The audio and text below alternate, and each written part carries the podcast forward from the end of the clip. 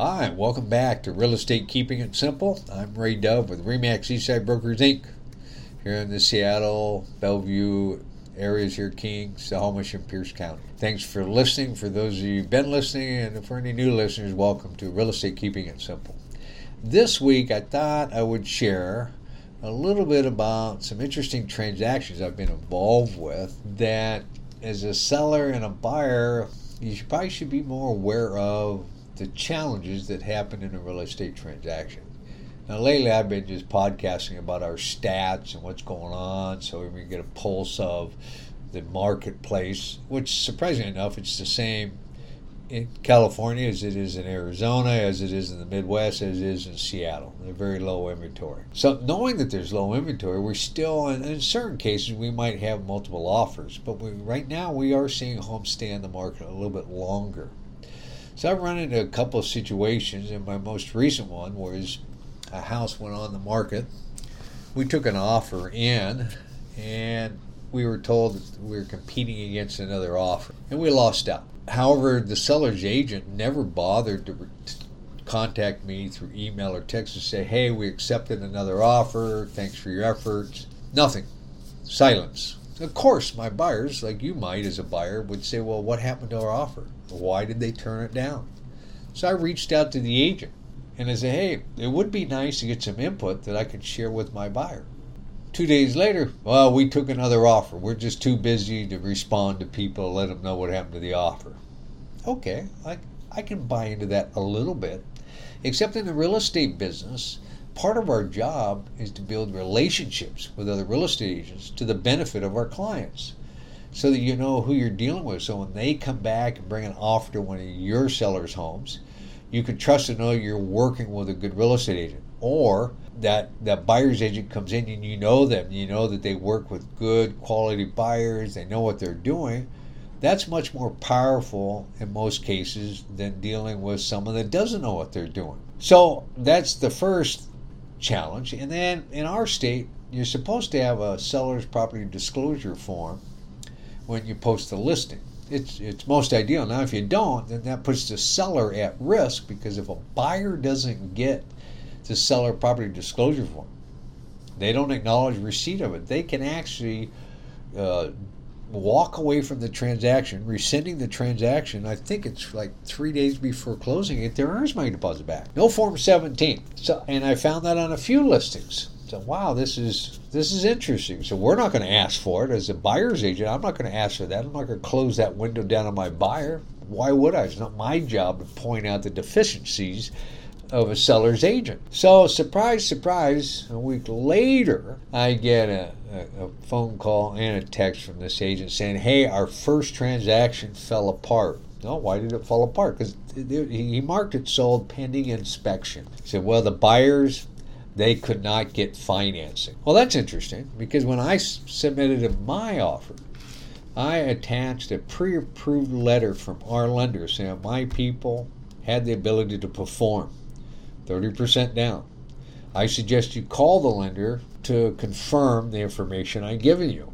He never called my lender. My lender called him. He never returned her call. So the fact that he convinced his seller to take a transaction, to find out a week later that the buyers, the first buyers, could not get financing, tells me that he didn't bother to call that lender either before they accepted that offer to see if the buyers, in fact, could get their financing in place. They should have been pre approved. So he failed on that as well. So we end up putting together a transaction. Now, the seller didn't like it, but they took our offer, and we ended up getting it for $50,000 less than the asking price. Of course, the seller's agent wasn't too happy because you know, we were standing pretty firm on our offer. We can close it by the end of August with substantial earnest money deposit. We had financing in place, and he has yet to contact my lender, but we're under contract now. But what was a little disturbing there too is in our local MLS, once a transaction changes its status, so in this case, that home was active, then it went pending inspection, then it went active again. Their their first transaction failed. So he's supposed to report that to the MLS, and then it posts up on the MLS that it's now active again. He never did that. And I know why he didn't do it, but it's outside of the rules. He did it because if it went back on the market after it was marked pending inspection, was going to raise a big red flag to the marketplace. That's irrelevant. He should have followed the MLS rules. So here we are in the contract. We have a, a window to do our building inspection, in which we do. And there's a laundry list of things that need to be done to this home. It needed a roof. Over half the windows needed to be replaced. And this is a home built in 1999. It had rotted uh, support posts on the deck. It had some rotted soffits up the, uh, outside of the home. It had some plumbing issues. So we put together the list.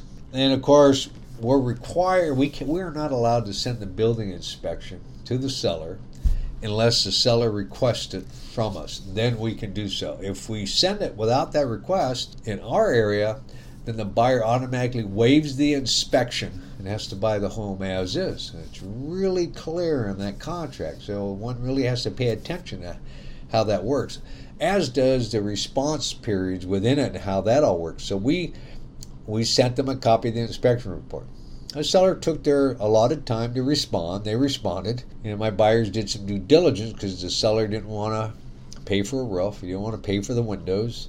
He'd fix a small water leak. Wouldn't even take care of the bees, uh, the beehives that were going on outside the home. He initially basically didn't want to do anything. So we responded back and say, "Look, we want X amount of dollars to fix these things." And they come back and say, "Well, we'll give you this much." So we did some more due diligence on the cost of a roof, all new windows. And so it was, look, you give us this much money, we'll we'll make this happen. And of course their argument was, well, your buyers aren't buying a brand new home. And to me, an argument like that goes to my deaf ears. And the reason for that is these people like bought the home in 2004, so the home was five years old. So they got to have the enjoyment of a newer roof, newer hot water tank, right? No rotted decks. The windows were all functioning just fine. But now they want my buyer to accept the home, pay top dollar for it, and have to walk in there and put $50,000 worth of repairs into a home. Now, if you want to go away from that and lower your price even further and let my buyer take on that obligation, then great. But that's not what the seller did. So we finally came to an agreement. But what came out of this agreement was that the seller had an estimate for windows prior to when we put together our offer. The seller knew that it needed a roof because they had a rough estimate on what a new roof would cost. So the seller knew, as did the seller's agent, that the house needed windows, the house needed a roof, the hot water tank, which normally lasts 15 years, is now 30 years old. And those are material facts that the seller is supposed to disclose in the seller's property disclosure form. And they didn't do that. And even though the seller didn't disclose it, their agent knew of those defects because he's the one that had those receipts and estimates. And he didn't disclose it either. And that's that's against real estate law. So now, you know, I don't trust the seller. I don't trust their agent. However, we came to an agreement uh, getting the roof taken care of and getting monies for the windows. But I am here to tell you that being upfront and honest is very, very important. If you're a seller, make sure your Form 7 is completed. I strongly recommend, as a seller, go ahead and do a building inspection. Make that available to potential buyers. And you can decide whether you want to do any repairs or you don't want to do any repairs. That's up to you. But at least then the buyer is aware of the condition of the home before they decide to buy it, and it's not a surprise and then find out later you knew all this stuff was wrong and you didn't want to do anything with it. It's very problematic, and I don't think it's the proper way to do business. As a buyer, I strongly, strongly, strongly recommend that whoever you work with, you do a building inspection, you go through the building inspection, and you make sure you respond to the inspection criteria and response criteria. So, like in our inspection addendums, if the buyer doesn't respond, doesn't agree to the seller's final agreement of what they're willing to do, we either have to accept it or we have to disapprove of the inspection. And if we don't accept it and we don't send off a written disapproval notice, the buyers buy the home as is. They waive the inspection. I just felt the whole process just kind of left me feeling sick that here the seller, in my opinion, was trying to push off all these repairs and not say anything to anybody and lipstick on a pig. You know, he painted some portions of the house, replaced some deck boards on the rear deck, but that was about it. Uh, it just it's it's disheartening that we have people like that on both seller and seller's agent that you know, and the, and the thing I'm talking about, the reason why I'm talking about today is because their agent then decided to make it my problem. That I didn't have control over my buyer. I didn't know what I was doing. But at the end of the day, I had to laugh because I did end up knowing what I was doing because we got the seller to take $50,000 less on the asking price. We got the seller to give us $32,000 to get the roof fixed and get the windows fixed. So he, I think, was just mad because I was able to get things done that should have been done either up front or should have been declared up front, or we shouldn't have had such a hassle trying to get the seller to finally admit and agree that we need to take care of this stuff. Now, the flip side of all this is I saw a house come on the market the other day and they painted the house, they put on a brand new roof, put in a new AC pump, new hot water tank. They have a inspection report ready to go. They've noted what repairs they made and what repairs they decided not to repair.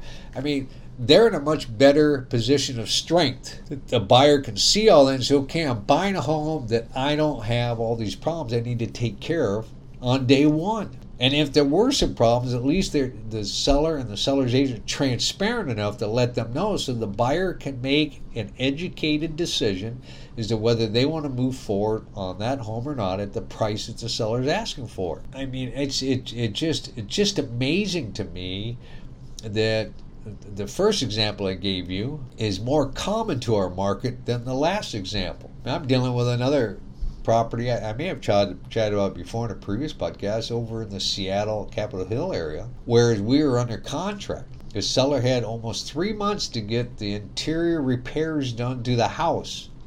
Now, granted, they're trying to negotiate something with their insurance company to take care of it, but our offer wasn't subject to them getting the money from the insurance company.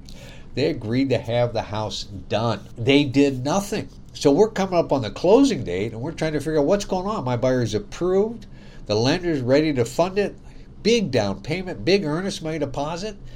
And their attitude was, well, if your buyer doesn't want the home, if they don't, uh, you know, the closing date's going to come and go, if they don't want it, we'll just wait and put the home on the market another another day. Well, that's so problematic because there were no conditions that the buyer had to remove. The, the buyer removed all the conditions. The seller was supposed to perform, and they did not. And my seller's a lawyer. I mean, my, my buyer's a lawyer. And they, they're like, hey, they're in default. Yeah, they're in default. They're not going to perform in this contract.